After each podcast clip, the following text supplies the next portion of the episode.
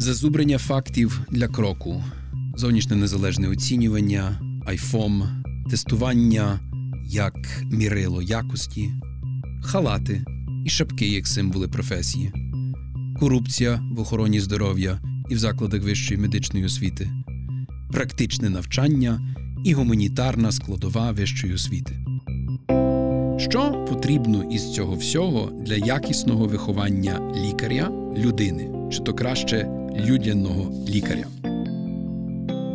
Намацальна медосвіта подкаст, який веду я, Михайло Винницький, соціолог, тренер, викладач Могилянки.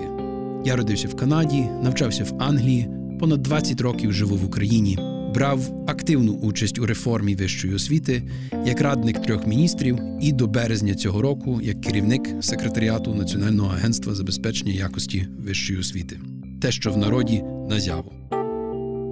В цьому подкасті говоримо ми про освіту в сенсі про світ, не обов'язково лише про навчання. It's not just about drugs and interventions, it's about the human being and helping them live right up to the last day of their life. Наш світ, який цікавий медикам, лікарям, викладачам, студентам, пацієнтам і не тільки. Ну тому що коли ти 8 е, років свого життя витрачаєш на медичну освіту, ну найменше, що ти хочеш в цьому житті робити, це займатися таким медичним рекетом, так і ходити, вимагати гроші у пацієнта. Ну тобто, це про гідність знову ж таки. Mm-hmm. Ну, ну ти, ну ти себе почуваєш, ну м'яко кажучи, негідно розмовляємо з цікавими співрозмовниками, намагаємося розмову вести в намацальний спосіб, але часто не зовсім на намацальні теми.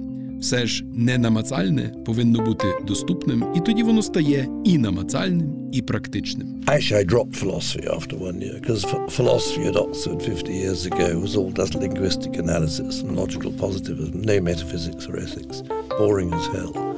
Um, Наш подкаст можна слухати на всіх подкаст-платформах: Apple Podcasts, Spotify, Google Podcasts, Megogo, NV Подкасти і на YouTube.